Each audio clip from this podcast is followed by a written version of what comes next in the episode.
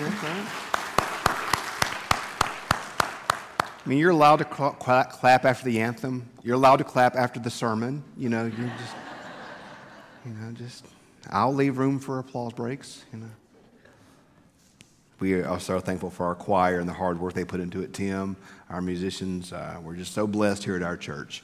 Our gospel lesson this morning is going to come from Matthew's gospel, reading from Matthew chapter 14, verses 13 through 21. And I invite you to stand as you're able in body or in spirit for the reading of the gospel lesson. Now, when Jesus heard this, he withdrew from there in a boat to a deserted place by himself. But when the crowds heard it, they followed him on foot from the towns. When he went ashore, he saw a great crowd, and he had compassion for them and cured their sick. When it was evening, the disciples came to him and said, This is a deserted place, and the hour is now late. Send the crowds away that they may go into the villages and buy food for themselves. Jesus said to them, They need not go away. You give them something to eat. They replied, We have had nothing here but five loaves and two fish. And he said to them, Bring them here to me. So ordered the crowds to sit down on the grass. Taking the five loaves and the two fish, he looked up to heaven and blessed them and broke the loaves and gave them to the disciples. And the disciples gave them to the crowds. And they ate and were filled. They took up what was left over from the broken pieces, twelve baskets full. And those who ate were about 5,000 men, besides the women and the children. This is the word of God for the people of God. Thanks be to God. You may be seated. Now, I don't know if it started here or not, but we Christians, we love to eat. We are a eating religion. We are all about food. And, and I guess it doesn't start there, it's all throughout Scripture. People love to eat. Think, in fact, think about this. On the night when the Lord was betrayed, he gathered disciples together, and what did he leave them as he went to the cross? A meal. One of the very last things Jesus gave the disciples was a meal. We are a eating people, particularly those of us who are Methodist. Now, my Baptist friends would say they like to eat as much as we do. I don't know. We like to eat. We grieve with a casserole. I guess one of the things that was so hard about COVID was the fact that we couldn't grieve properly. We couldn't eat. We couldn't eat together. I, I love to eat because eating isn't just the food. As good as the food is, it's the fellowship.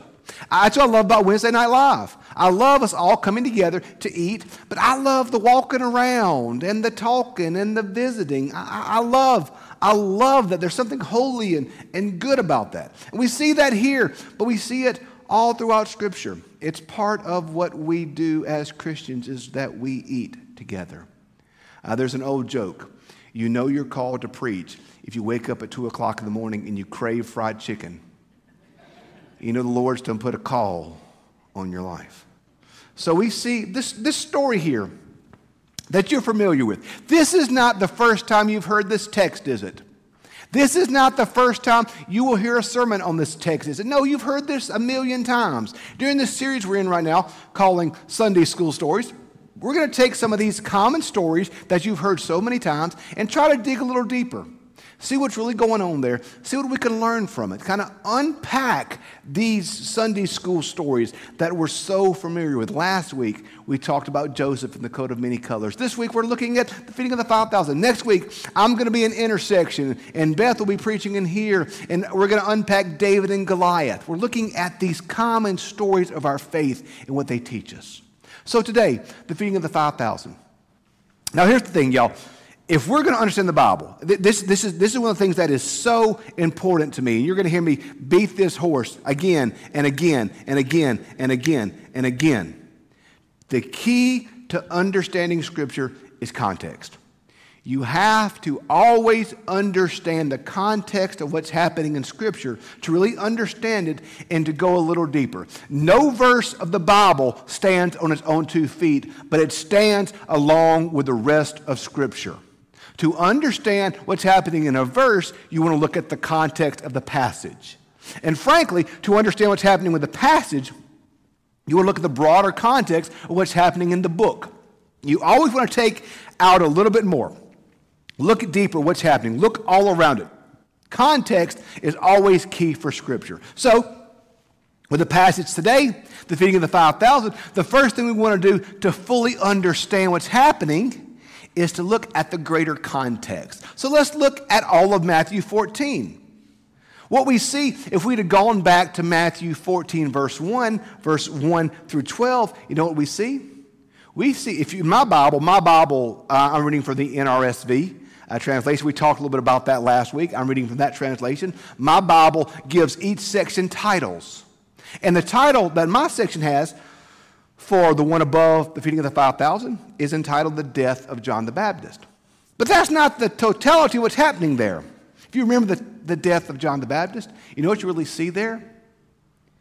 You see another meal. You see Herod's feast. What we see in Matthew 14 is we see a contrast of two different feasts. First context is, is, the, is Herod's feast. And what do we see at Herod's feast? Herod's feast is a feast of gluttony and of abundance and of lust and of pride and of power. That's what Herod, Herod's feast is. And in fact, Herod's feast is a little bit more than that. If you remember, the reason why John the Baptist is beheaded at Herod's feast is you may remember the context. In that story, Herod has his, his, his, the, the, the daughter of his wife come out and dance for him. And apparently, it's a very, a, a very sensual dance. And after it's over with, he says to her, You did great. In fact, I will give you whatever you ask, up to half of my kingdom. So she goes to her mama and says, What should I ask for? Well, her mama wasn't a fan of John the Baptist, so her mama says, Ask for the head of John the Baptist on a platter. And Herod didn't want to do that. He didn't want to do that. Herod's feast was a feast of pride. Because if he had had the humility to say, Oh, I messed up. I shouldn't have done that. John would not have lost his head. But Herod's pride would not let him do that, would it? He had all these people here. He'd always made a promise. He made this promise. And if he had backed down from it, he'd have been embarrassed. Herod's feast is a feast of pride and of arrogance. And y'all, how many times in our life have we feasted there? How many times has our pride ruptured a relationship or gotten us in trouble? And if we had just had the humility, the humbleness to see the error of our ways, or the humbleness to say perhaps the hardest words in the English language, I'm sorry. Think of the pain that could have been spared we see with Herod's feast a feast of pride and of arrogance. Now let's contrast that with Jesus' feast. What do we see there? We see in Jesus' feast, Jesus teaching, and the people coming from all around. And what do we see that the scripture says Jesus does? It says he cured their sick. We see they don't even have enough food to eat. So we see in Jesus' feast, and what does Jesus do? He kind of fixes it. So if Herod's feast is a feast of arrogance and of gluttony and of pride, in Jesus' feast we see a feast of humility and of service. Herod's feast, he existed to be served. Jesus' feast, he existed to serve others. Which table do we find ourselves at, friends? Which table do we desire to sit at? If we're going to be honest, which table do we want to sit at? Do we want to sit at the table where we get served and we get what we want? Or do we want to sit at the table where we serve others and we live for a higher purpose? Matthew is contrasting these two feasts back to back. It's not by accident these two stories are back to back. Herod's feast, pride, power. Jesus' feast, humility, service. I make you a promise, friends. I can give you an easy path to make your life completely miserable. Live only for yourself. Live only for what you want, your desires, your stuff. Live for you and you alone. Sit at Herod's table. You may get it, but you'll be miserable. Herod's table looks appealing, but it is not the table of life. We exist to serve others, not to be served. So we see that contrast. Then when we look a little deeper into the story of the feeding of the 5,000, it's interesting. Uh, my, my, my old friend and mentor, who many of you knew, Sam Morris, he used to always talk about how there's nothing in Scripture that's there by accident. And there are things in Scripture that we're called to pay attention to. We see in this feast story, like Kate's children's moment, there wasn't enough food to go around, was there? On the surface, there wasn't enough food to go around. But let's look a little bit deeper. How many loaves were there? You're allowed to talk back. How many? Five. How many fish were there? What's that? Five plus two equal? Tricked you into math, first off. Look at that. You're learning something. I learned spit and span. It's not a real thing. You learn how to add. We're just, it, we're all learning stuff. How many days of creation were there? That's right. Seven is the perfect number in Scripture. Looks like they didn't have enough. Yet we see seven elements of food. What is God showing us there? That there's always enough. In God's power, in God's world, in God's economy, there is always enough. We may feel like there's not enough. We can't do this. There's no way. There's no way. But in, for God, there's always enough. God always makes a way. God always provides. God always takes care. There was all the food that they needed right there in front of them, even if they didn't realize it, even if it didn't look like it. They had, in that moment, with the five loaves and two fish, for God, all that they needed. That's all they needed. They had. It, they didn't look, it didn't look like it. They didn't even think it. They didn't even believe it. But for God, they had all they needed in that moment. God provided for them what they needed, even if they didn't realize it. Then, after the meal, they had 12 baskets full. How many sons of Israel and tribes of Israel were there? 12. How many apostles were there? Twelve. The fullness of God's plan and God's power through the old covenant of the 12 tribes of Israel, the fullness of God's plan and God's energy through the 12 apostles and the church and through the new covenant. God was at work in both of these. God is showing us that not only was there enough, but that He's always at work. The five loaves and two fish show us that God is always making a way. The 12 baskets shows us that God is always at work. And God will always take care of his children and of his people. This shows us that he is always working for our good and to fulfill his plan. It's by no act. It's not a mere coincidence that there were seven food elements. It's not a mere coincidence that there were 12 baskets. That is God telling us, I have this. Trust in me. There is more than enough. And I am always at work. Always.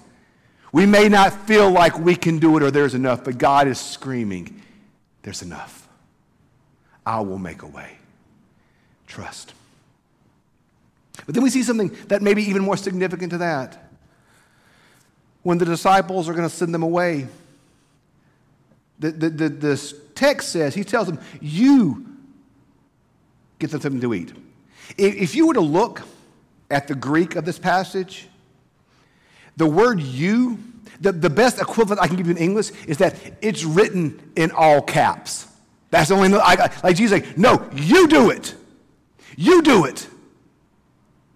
God could have done a million ways to do this miracle, but yet he chose to use these disciples, you do it. The miracle is not just that God worked in this, but the miracle was the availability of the disciples to be used.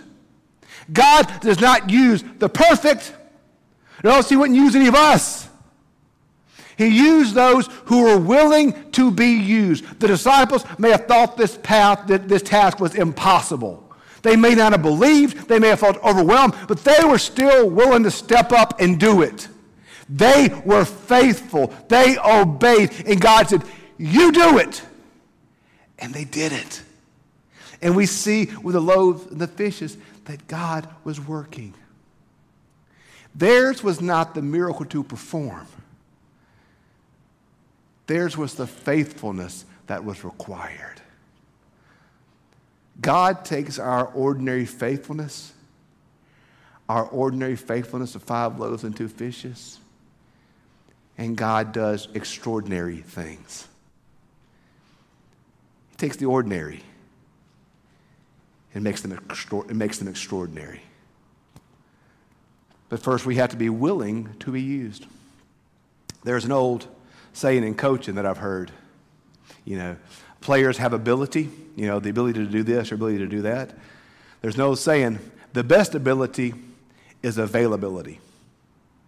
If a player can't stay healthy and stay on the field, he can't, it doesn't matter how talented he is he can't play. The best ability is availability. Same is true for God as well. Hmm. The best ability is not a great singing voice a great preaching voice or all the smarts in the world. The best ability is not youth or wisdom. The best ability is availability. Are you willing to be used? Are you willing to be used? Jesus told the disciples in all caps, You do it. And they did their part. And God blessed it. You may feel inadequate to teach Sunday school, inadequate to teach a Wednesday night live class. You may feel like you can't possibly lead or serve. What can you do? You know what you can do? You can show up. The best ability is availability. You go get them something to eat. And what happened when they did that? God performed a miracle. We learn today which t- table will we sit at? Herod's table of indulgence and pride, or Jesus' table of humility and and service. In God's world, there's always enough, and He will make a way. And for God, the best ability is availability. Today, we see the miracle of the feeding of the 5,000. We also see that all of us have a part to play in God's miraculous work. Let's be faithful. Let's give God the credit for all that He's going to do. But let's be faithful and do our part. Let's pray. Father God, we thank you for your desire to use us, your desire to help us to accomplish your mission. God, help us to be faithful in all things. We love you. We ask it in Jesus' name. Amen. I forgot one part that I needed to throw in for Tim's sake. Me and Tim have a running argument about Mary and Martha in, in the story of Jesus. You know, Mary's listening at Jesus' feet to, um, to Jesus' teaching, and Martha's in, in the kitchen making, making dinner.